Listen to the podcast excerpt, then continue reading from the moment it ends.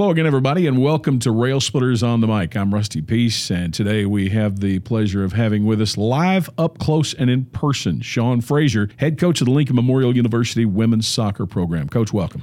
How are you? I'm, I'm doing well, thanks. How are you? I I'm, mean, I'm good, mate. 2019 season bearing down on you. You got Yeah. physicals next week for new coming players and transfers, and you've got practice starting as well. It's coming at you very quickly. Got to be ready. So let's let's talk about this in detail. I mean, 2018 fall season, Lady Rail Splitters go and take things almost as deep as the program has ever gone in NCAA women's soccer. They go on to the region and win that, and just unbelievable accomplishments by this team. And maybe for the coaches though, who are around them every day, it's not so unbelievable. Yes, you are correct there. I would say, I mean, obviously, going back to some of the podcasts that we had before, we were talking about how good they were doing in, in training sessions and how well they were doing every single day in all of the aspects that we threw at them. I think the difference between the 2018 LMU women's soccer team and the 2017 LMU women's soccer team is that we had a team that followed instructions very, very well. Half of the group had been here a year, so that helped them, and the other half were fresh and new, and we could work with them. We also had the right personalities, and when, when you have the right people and you have people that you can engage with and really coach and work with, it goes a long way. So that was the big thing for us. I mean, obviously, there's a ton of aspects that in the program that changed between 17 and 18, and, and again, there's been even more changes between 18 and 19, more so off the field this year, though. But um, it's all exciting, it's all fun. That's why I'm sitting here excited, ready to go. You're entering your third season at the helm of the program, and, and with that being said, how close are you to this program being where you envisioned it when you took over? Oh, that's a great question.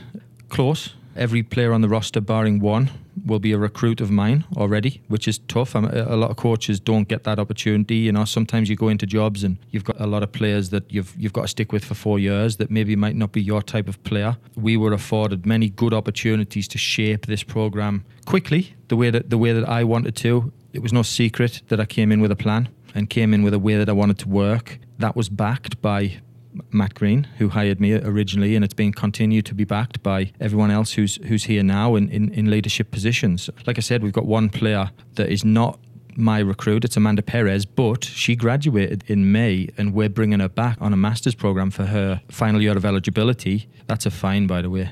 Five dollar fine for your phone going off. Call me out on social yeah, media. you better get that fine paid within the next twenty four hours. I'll do my best. you know, this program maybe had some matches that we should have won two years ago that we didn't. Maybe we won a couple that were questionable. Maybe a lot thought we wouldn't have lost that. Last year, I think, exceeded a lot of folks' expectations because of the year prior to that. yeah. Now, with what all was accomplished a year ago, is there any pressure on you personally or your coaching staff to replicate or surpass what you did a year ago? I hope so.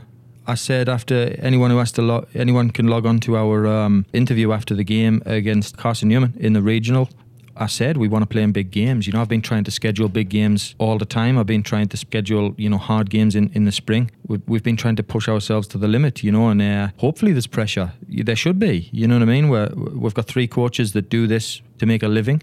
We've got players here that are on scholarship money, essentially being paid by the university to do a job. I know there's obviously other factors in that where they're here to graduate and earn a degree and, and this, that, and the other. But ultimately, soccer scholarship, there's pressure that comes with that, you know. So we think we have a, a, a fantastic roster. It's still a young roster. Last year we started five freshmen. Two freshmen we wanted to bring in last year, we actually put in other places and they're coming here as sophomores this year. So essentially, we've got seven sophomores there that we're building around. We've added four or five juniors to the group. So we've got a lot of sophomores and juniors here. So the next two years can be very exciting with a lot of the players coming in. I still think we'll be young. I still think we'll make mistakes, but I think we'll be a better version of ourselves than we were last year. When I look at you and your team and compare and contrast to teams in the past, Mike Varga, for instance, created his teams of the 90s through a family oriented atmosphere where they did everything together. It was a very tight knit group that won championships on the Gulf South Conference level. Yeah.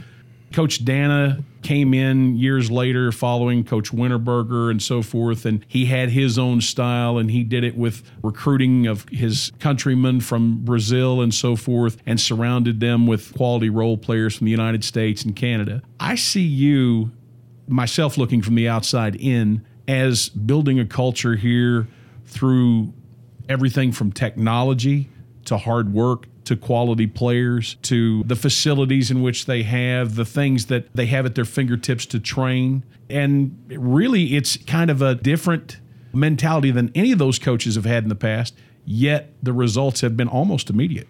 Adapt or die. Uh, you know the game changes a lot and the game you know as a coach coaching has changed more in the last five years than it had in the last 25 years because of technology because of ultimately technology that is available to you but technology also that is available in daily life. Kids are different now. We as coaches we've had to adapt. I might have been one coach 10 years ago. I've had to adapt to reach kids because kids spend more time on their phones. You know we've had to put things online platforms to get our kids to engage with things, you know, like compliance documents online now. Things change all the time, you know, and as coaches, you've got to be progressive. Again, like I said, you've got to adapt or, or, or, or you're not going to survive. So we've tried to do that. You know, I, I think also as a coach, you want to leave as little as possible to chance, which is why we've brought in so much analytics. We've improved the facilities. I've worked for coaches, you know, uh, across the board, and every single coach that I've worked with has always talked about the one percent. You know, so we have we have a beautiful new locker room that just got finished yesterday. We have the grindhouse that we didn't have last fall. We have that now. We've used it in the spring. We're going to upgrade the field in the next couple of weeks. We've got some things going on there that are pretty exciting.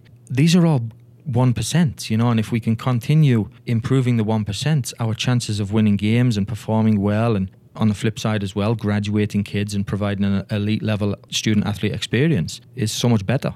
You have a unique perspective in looking at the game of American women's soccer or women's football, being from Europe. Coach Dana, of course, from Brazil. The other coaches that have been here in the position that you're in have all been from the United States. From your perspective, how has the women's game of collegiate soccer, especially at the Division two level, how has it changed over the last 20 years? That's a tough question for me to answer because I've only been in Division Two for four years or five years myself. Well, how has the game overall yeah, in the United you know, States changed? It's it's changed massively. You know, we have we have all incredible facilities here. The restructuring of the way the NCAA scholarships athletes or allows universities to scholarship athletes now has provided more opportunity. Schools are putting more into facilities. Coaches are improving in this country you know, you look at, especially in the women's game, you look at ECNL, Developmental Academy, the level of players you can recruit in many areas now is getting better.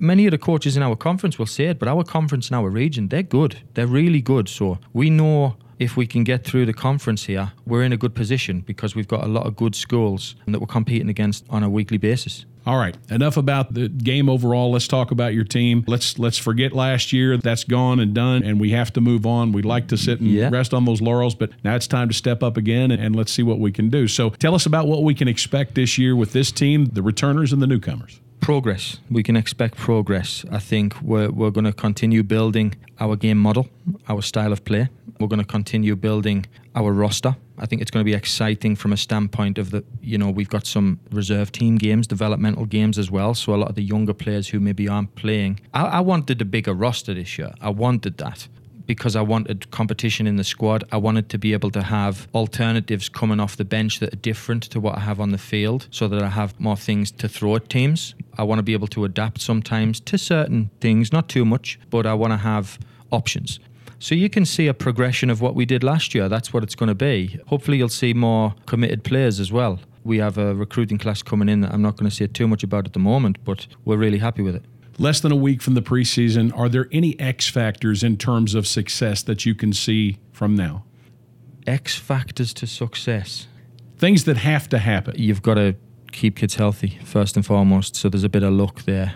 We've got to plan correctly and, and execute as coaches and allow the players to execute correctly as well like I said, you've got to have a bit of luck at the end of it as well, you know. So we'll see. We're excited. We're in a great position. We're in we're in the best position we've been in since I've been here, and uh, we're just excited to get rolling. Other teams throughout the league to look for as strength teams.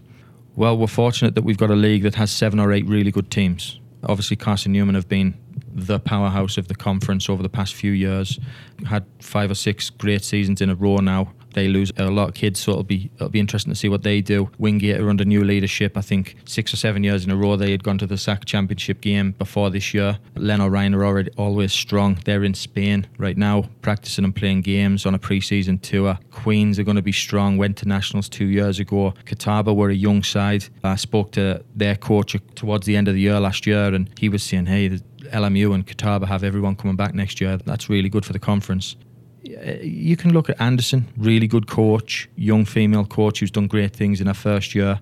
Newberry, I love Newberry in terms of the way that they play. I think they're an awesome team. I think they've got awesome coaches as well. So Tusculum are always there or thereabouts.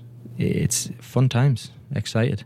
You look at the third year at the helm of the LMU women's program you, you got to be careful, Coach, before you turn around. You might have been here 20. You just know. You never know. Forward to it, man. All right, Coach. Hey, we're looking forward to having you and your team on the uh, on the pitch out here. I know you hate being called Coach by me, yeah. but right. I can get away with that. I'm I'll the deal with it. All right. Obviously, you're you're going to be getting cranked up early in uh, September, and there's a lot of home matches. As I mentioned when I interviewed Coach Spain, it is 100% free to the public. They would love your support. If you'd like to know about Lincoln Memorial University women's soccer, go to the LMU Athletics website, LMURailsplitters.com. Click on women's soccer and it'll show you a lot of the different things that you'd like to know. The maybe the upgrades on the uh, locker rooms and the workout facilities and so forth. But coach, best of luck. We're looking forward Thank to you. talking with you throughout the season, and we're looking forward to seeing the 2019 Lady Rail Splitters out there on the grind. Thank you very much. All right. This has been Rail Splitters on the mic. I'm Rusty Peace for Sean Fraser. We'll see you next time here on the LMU Athletics website.